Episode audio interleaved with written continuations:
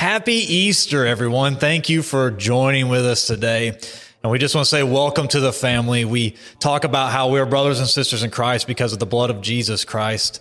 And you know, the reality is today we can't meet together corporately, but we are together in spirit because we're worshiping the one true Lord and Savior who rose from the dead. And so I want to thank you for joining in with us this morning. I pray that this service has been a blessing to you already. And I pray that it will continue to be a blessing to you. Now, one thing people might not know about me very much is that deep down inside, I always thought it would be fun to be a lawyer. There's something fascinating about law to me.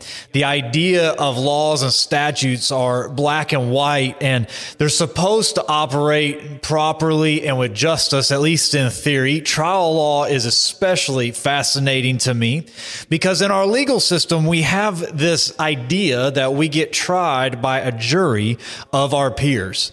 When a charge is filed, we say that the judgment comes from a jury of our peers.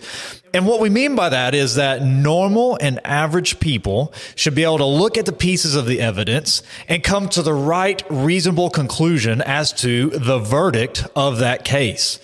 Now, if you study law at all, what you see is that most of the time when the evidence is presented, most people come to a reasonable understanding of that conclusion. And on average, most of us would agree with the assessment of that jury. Now, obviously, there's exceptions to this. And obviously, there are crazy times when cases come forward and there are unbelievable rulings that, you know, divide us as people. But most of the time, when you look at trials, all of us would come to a reasonable understanding or a reasonable conclusion that the jury came up with. And today, as we gather as a church in different locations, the significance of our gathering is the resurrection of Jesus Christ. The resurrection of Jesus Christ is the most important event in Christendom.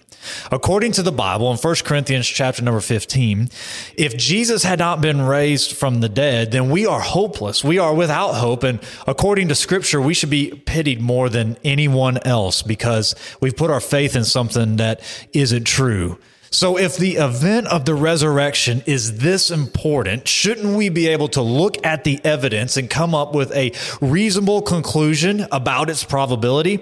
If Christianity comes down to the empty tomb, shouldn't we be able to look at the evidence provided and say Jesus has indeed risen from the dead? And if he did rise from the dead, what should be our response to that truth? If this is the most important truth of all time, what should be the response of you and of me.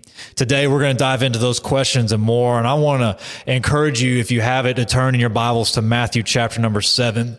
Matthew is our witness on the stand today, if you will, and he is testifying about the resurrection of Jesus Christ. And for our context today, Jesus has just died on the cross. And here's what the Bible says happened right after he died. Matthew 27, starting in verse number 57, it says this.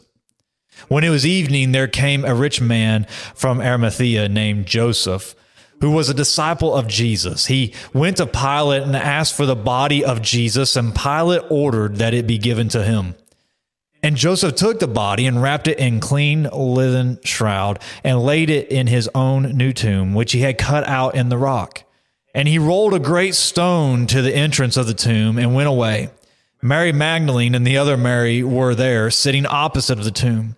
The next day, that is the day of preparation, the chief priests and the Pharisees gathered before Pilate and said, Sir, we remembered how the impostor said that while he was still alive, after three days I will rise. Therefore, order the tomb to be made secure until the third day, lest his disciples go and steal him away and tell the people he has risen from the dead. And the last fraud will be worse than the first. Pilate said to them, You have a guard of soldiers. Go and make it as secure as you can. So they went and made the tomb secure by sealing the stone and setting a guard. In chapter 28, starting verse number one, here's what the scripture says. Now, after the Sabbath, towards the dawn of the first day of the week, Mary Magdalene and the other Mary went to the tomb, and behold, there was a great earthquake, for an angel of the Lord descended from heaven and came and rolled back the stone and sat on it. His appearance was like lightning and his clothing white as snow. And for fear of him, the guards trembled and became like dead men. But the angel said to the women, Do not be afraid, for I know you seek Jesus who was crucified. He is not here, for he has risen from the dead. Come and see the place where he lay. Then go quickly and tell his disciples that he has risen from the dead, and behold, he is going before you to Galilee. There you will see him. See, I have told you.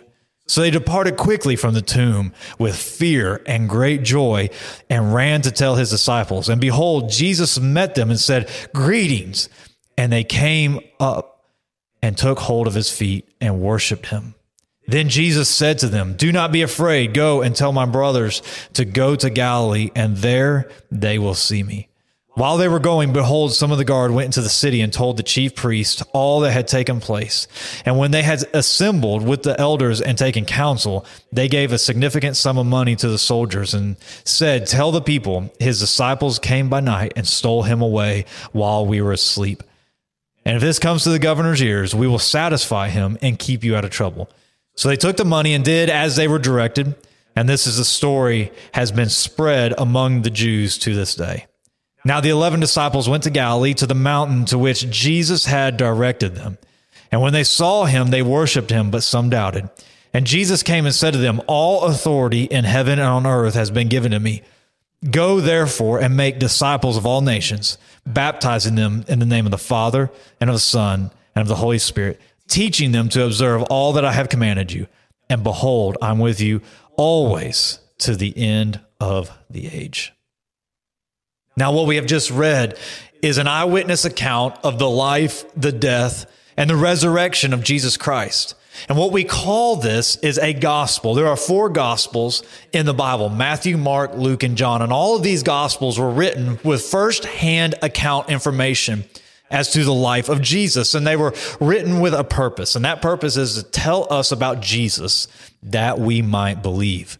It's almost like a trial, and the witnesses are presenting the evidence and the testimony so that you and I can weigh it and come to some conclusions. What's amazing about this passage that we just read is that the people living in Jesus' day had to do the same thing that you and I have to do today. They had the evidence of the resurrection of Jesus, but they had to come to some clu- conclusions as to what they believed. In this passage, we see three groups of people who are all presented with the same testimony that you and I have today. And yet the, the conclusion, the, the place that they came to, the verdict that they gave were completely different. And today, my encouragement to you is this. Let's look at the evidence of the empty tomb and let's come to the right conclusion to allow Jesus to change your life and to allow Jesus to change my life. The first thing we have to do today is we have to answer the question, is the tomb of Jesus Christ empty? Did Jesus die and did he rise again? Did he come back from the dead? That's the evidence that we need to look at. Did this event actually happen? Now, obviously, when a lot of people hear about an empty tomb, they are skeptical. And I think that that's a fair feeling. I mean, after all, people coming back from the dead is not something that happens. People don't rise under their own authority. And that's what Jesus said. He said, No one takes my life. I lay it down and I have the authority to pick it up again. No one's heard of someone having the own authority over their death and their life. No one has the authority that after they die to bring themselves back from the dead. That's what makes the claims of Jesus so radically different. Now, some have dismissed the resurrection of Jesus by saying, look, he never died to begin with. This accusation says that Jesus was severely wounded on the cross, but he did not die. And I think this accusation is a stretch because the Roman government who performed this execution on Jesus were experts in death.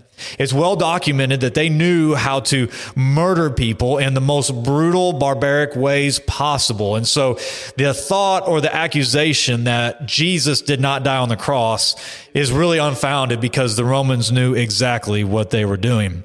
So Jesus was dead, and the disciples say on the third day that he rose back to life. And Matthew is presenting this testimony. And what does the evidence suggest? Well, I want to share with you some pieces of evidence that show that Jesus did indeed come back from the dead. And the first piece of evidence I want to give you is this Jesus' body was never found. If Jesus never rose from the dead, if he's still dead today and he was still dead in the disciples' day, where was the body of Jesus? when the claim started to circulate that Jesus wasn't alive, if in fact he was actually dead, his body would have turned up. However, that's not what happened. If Jesus was not alive, where was his body? The Jews did not have Jesus' body because as soon as the disciples started to say that Jesus rose from the dead, they could have produced his body and said, No, he did not rise. We have his body. He is still dead. But that didn't happen. The Romans didn't have the body of Jesus for the same reasons as the Jews. However, they had bigger reasons not to have the body of Jesus. They would not have wanted to create a myth about a guy who claimed to be God coming back from the dead. That would have been a threat to their power, and the Roman government wanted absolute power. That wouldn't have happened.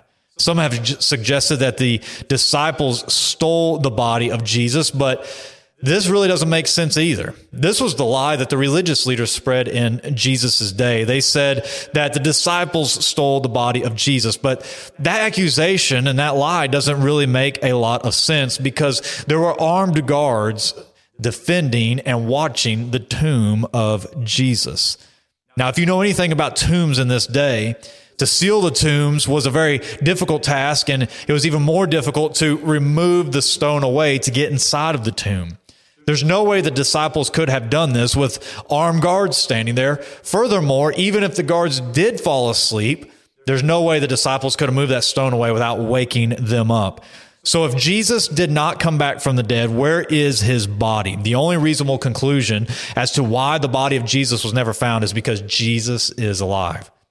The second piece of evidence I want to give you is this that the Bible tells us that the first people to encounter the empty tomb were actually women. The first people to encounter the empty tomb and the resurrection of Jesus were women. Now, this doesn't mean a lot to us today because of the equality in our culture, but in the first century uh, Jerusalem, where they were, women had very little, little legal right. In fact, women had such low legal rights that many times their testimony was not even admissible into court. So if the the disciples were lying about Jesus rising from the dead, why were their star witnesses be women? If they were fabricating this story, they would have never done that because they would want it to be believable and they would say that men had encountered Jesus first. And so the only logical explanation as to why the Bible documents women being the first ones to encounter Jesus is because women were the first ones to encounter Jesus. It has to be true.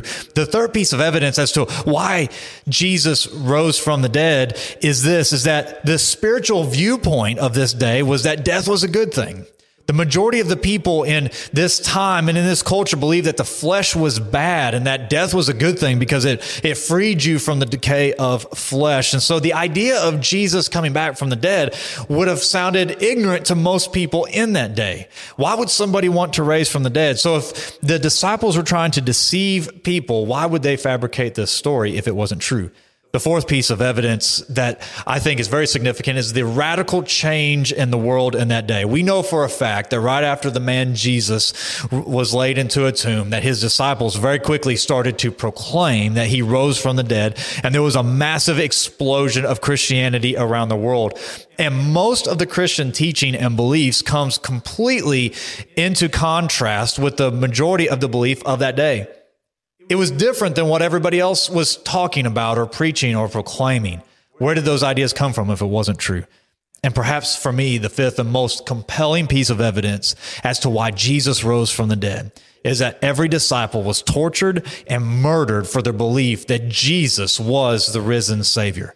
We know from history that the disciples were beaten and they were threatened and they were tortured, all in attempts to get them to renounce their faith in Jesus Christ. But not one of them denied Jesus. Every one of them, except for the apostle John, was martyred and most of them were brutally executed, trying to get them to renounce their faith. And that, and yet they never wavered. If these men had not seen Jesus rise from the dead, if they had not seen the resurrected Lord, then why would they die for a fabricated lie? Let's pretend that they did lie. Let's pretend it was all made up. Why would they die for that lie? Think about that for a moment. If you were a disciple or I was a disciple and I was trying to, to say that Jesus rose from the dead, as soon as they started to threaten to beat me with a whip and crucify me like they crucified Jesus, I would have confessed that I was lying. I would not have died for a lie, and I don't think that you probably would too. Maybe one or two of them would have been crazy. Maybe one or two of them thought that they saw something, but all 12 of them and many of the first followers of Jesus who say they saw the resurrected Lord and Savior Jesus Christ brutally died holding on to their confession. Why would they do that if it wasn't true? Now, some have said, well, maybe the disciples believed Jesus was alive because they had an, or alive because they had an, a, a hallucination. However, if you study psychology, there's no such thing as a group hallucination. The evidence is overwhelming that Jesus Christ rose from the dead. I think the reality that the evidence of the empty tomb is very, very valid. And I think the reality is overwhelming that Jesus did indeed come back from the dead. To use our court of law analogy, I would submit to you that the evidence for the resurrection of Jesus Christ is actually more compelling than the lack of evidence that Jesus is still dead. If this was a court of law and there was a jury in here today, I think the jury would have to rule in favor that Jesus came back from the dead. Now, if the tomb is really empty and Jesus is really alive, then the question becomes what are you going to do with that truth? What am I going to do with that truth? Now, in our eyewitness account this morning, there were three groups of people who all encountered this same evidence that you and I are encountering today, and every group reacted different. And today I want to present to you those three groups, and I want to show you how they responded. And my question is, how will you respond? Which group will you fall into? Because every single one of us are going to respond to the evidence of the empty tomb one of these three ways. The first response was that of the guards. Their response to this evidence of the empty tomb was indifference to the resurrection of Jesus Christ.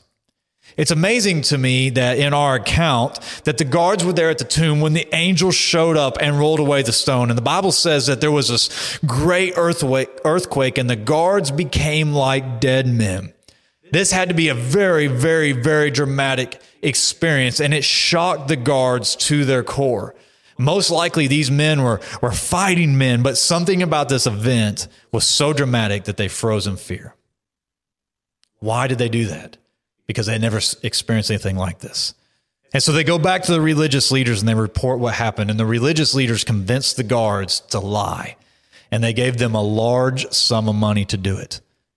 And what do the guards do? They take the money and run.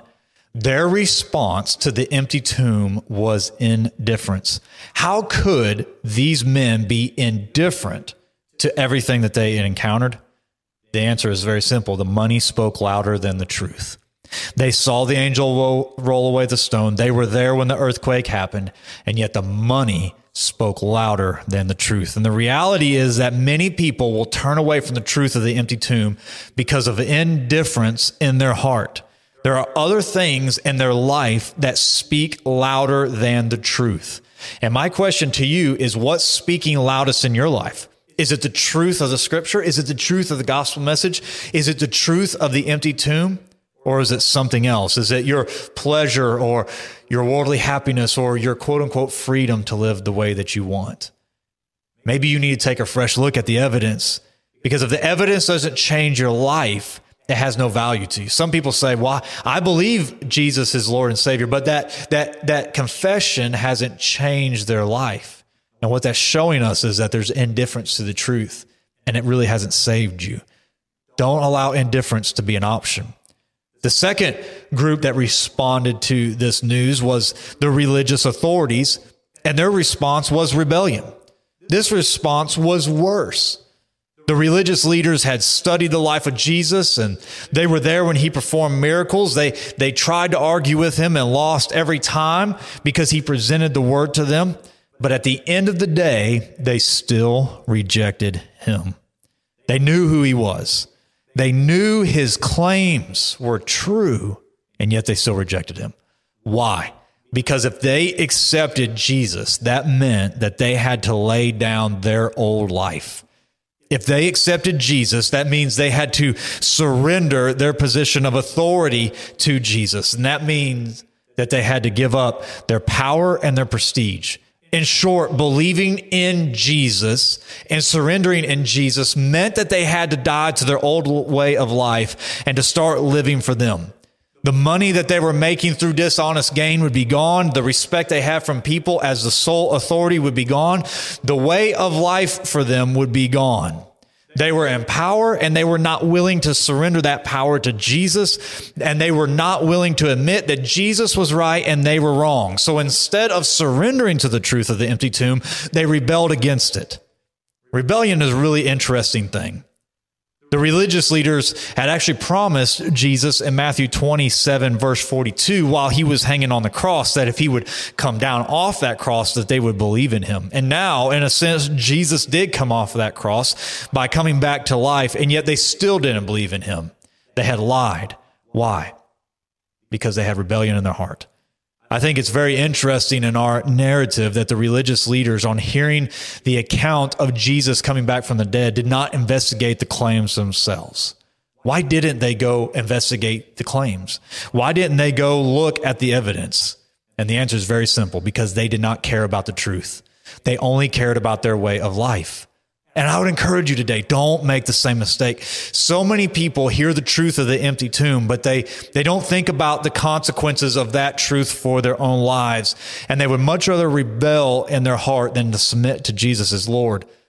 Because here's what submitting means. Submitting means that Jesus is Lord and we are not. Submitting means that I surrender who I am. I surrender my old way of life. I surrender my wants and my desires, my pride and my ambition. And it means I live for Jesus and Him only. And unfortunately, too many people are not willing to make that sacrifice. They're not willing to surrender their position. Don't make the same mistake. The third response was that of the disciples, and their response was submission. The Bible says that when they encountered the resurrected Jesus Christ, that they worshiped him. The disciples submitted to Jesus as Lord and Savior for their life. These men and women saw the truth. They saw the empty tomb. They believed the truth. They believed the empty tomb and they surrendered and they submitted to Jesus Christ as Lord and Savior. Why did they worship when everyone else was either indifferent or rebellious?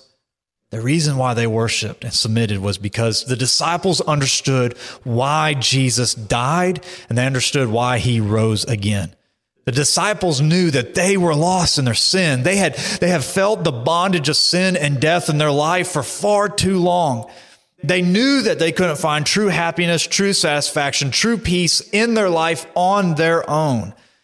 They had done everything to try to find that joy in their own life. They had done everything to try to bring peace. But nothing helped. Religion didn't help. Friends didn't help. Government couldn't make it happen. But then one day in their life, they encountered Jesus and Jesus did the thing that no one else and nothing else could do. He brought them the words of life. He brought them peace. He brought them security. He brought them this inner satisfaction, this, this inner core of joy and peace that they had never experienced before. They saw his words and they saw how his words changed their life. They saw his actions back up his words, and they saw the miracles that he performed bring him the authority from the Father.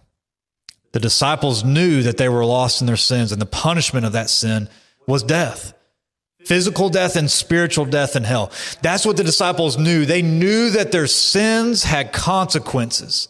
When they compared their life to the life of Jesus, they knew they didn't measure up. They knew that there were consequences for their actions. However, they witnessed Jesus on that cross pay for their sins. They witnessed Jesus pay for their sins in the most bloody, barbaric way ever imaginable by allowing his body to be whipped, to be broken, and to be nailed to a cross to die. And all of this was for the forgiveness of your sins and for my sins and for their sins.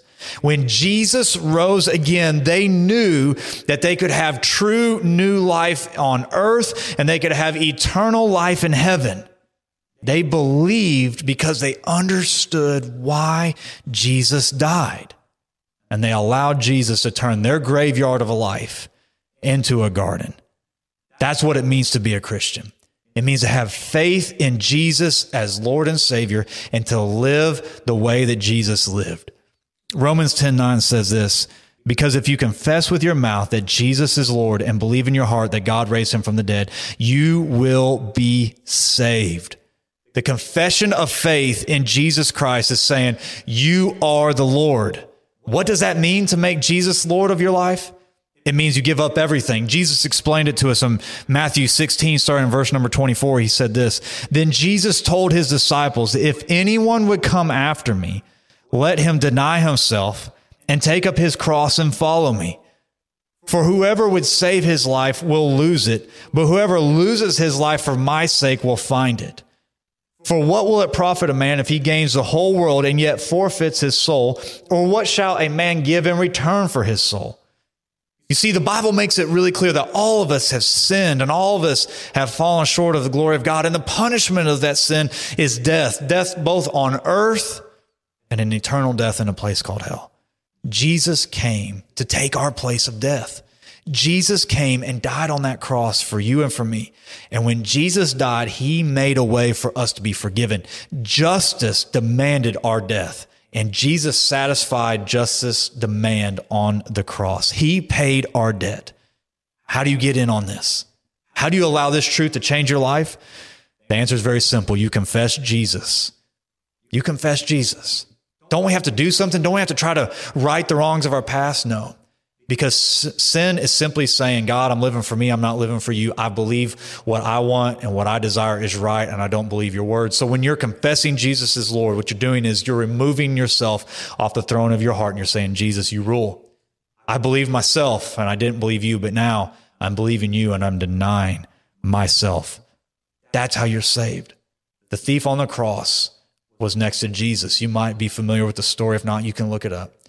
The thief was there hanging next to Jesus and he was dying and he said, Remember me when you get into your kingdom. And Jesus said, Today you'll be with me in paradise. What happened in that moment? The thief confessed Jesus. He couldn't right the wrong of his previous life. He couldn't do anything to pay back the debts that he owed to society. But Jesus was paying that debt.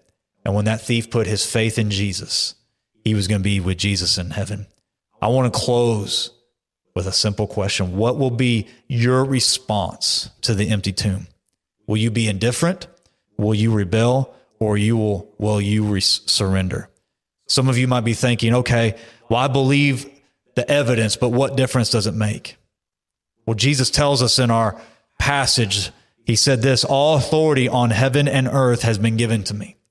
And I like how Tim Keller puts it. He says this quote, if Jesus rose from the dead, then you have to accept all that he said. If he didn't rise from the dead, then why worry about anything he said? The issue that everything hinges on is not do you like his teachings, but whether or not he rose from the dead. And that's what makes Christianity so much different from every other religion. No other religion claims that their God came back from the dead. Maybe today you are a Christian. What should be your response? Everything in your life hinges on the fact that Jesus rose from the dead. What should be your response? Your response should be sanctification. We should be more like Jesus today than we were yesterday. Why? Because he's alive and he's called us to surrender to him.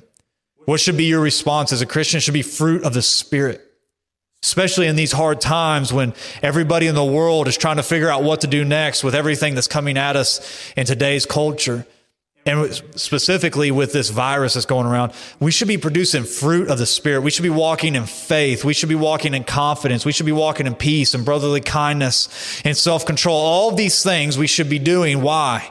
Because Jesus is our Lord and Savior. We should have worship in our heart and we should have joy in our life. That should be our response to the empty tomb. If there's not worship in your heart and there's not joy in your life, has the resurrection of Jesus really made a difference in you? Has it really made a difference in me? We should surrender to Him. But maybe you're not a Christian. What do you believe? Do you believe the evidence? And if you do believe the evidence, what should you do? The simple answer is this you should give your life to Jesus. And you can do that right now, right where you're at. I'm going to pray with you and I'm going to pray for you. Maybe you're here and you are a reasonable person and you've looked at this evidence and you say, you know what? The evidence of the empty tomb is overwhelming. And if everything in life hinges on the empty tomb, I believe I want to make it right. Maybe you're here and you say, you know what? I don't want to be indifferent. I don't want to rebel against the truth. I want to surrender and submit to the truth. What do you need to do? You need to do what that passage in Romans tells us to do. You need to surrender your life to Jesus. You need to confess him with your mouth that he's Lord, and you need to believe in your heart that he rose from the dead. And when you do that, when you make that decision, the Bible says you go from death to life. Maybe you're here today and you need to make that decision. I want to pray with you and I want to pray for you. I want to pray a simple prayer, maybe right where you're at in your living room. You can say this prayer right after me. And if you believe this prayer with all of your heart, the Bible says you will be saved. And so today I want to do that. And when I'm done praying for you, then I want to pray for everyone hearing my voice today that the resurrection, the truth of the empty tomb will change our life. Let's pray. If you're here today and you say, you know what, I need to give my life to Jesus, I want to encourage you to pray after me. Dear Jesus, I know I'm a sinner and I need you in my life. Please forgive me of every sin. Please wash me by your blood. I know that you died and that you rose again. I believe that you're my Lord and my Savior, and I surrender my life to you. Make me your child. Help me to live for you every day. Thank you for saving me and setting me free. In Jesus' name, amen. Now I want to pray for all of our brothers and sisters. Lord, we thank you that this day, when we're celebrating the resurrection, Lord, that you are victorious. Lord, right now we're in our homes, and Lord, for a lot of us, that feels defeating. But God, it doesn't matter what's going on in the world or in the culture. You are our God. You are our King. And today you are reigning and you are ruling. And Lord, I pray that the truth of the empty tomb would change our hearts and our lives. Lord, I pray today that we'd have joy in our hearts. We'd have worship in our lives. Lord, that we would be sanctified. We'd be more like you today than we were yesterday, that we'd be producing fruit. Lord, I pray that would be coming forth out of our life. That's a testimony to every single person that we come in contact with. Jesus, thank you for saving us. Thank you for setting us free. Thank you for giving us the hope of eternity. And today, Lord, we lift you up in our homes with our families. And Lord, we turn our eyes to you. In Jesus' name, amen.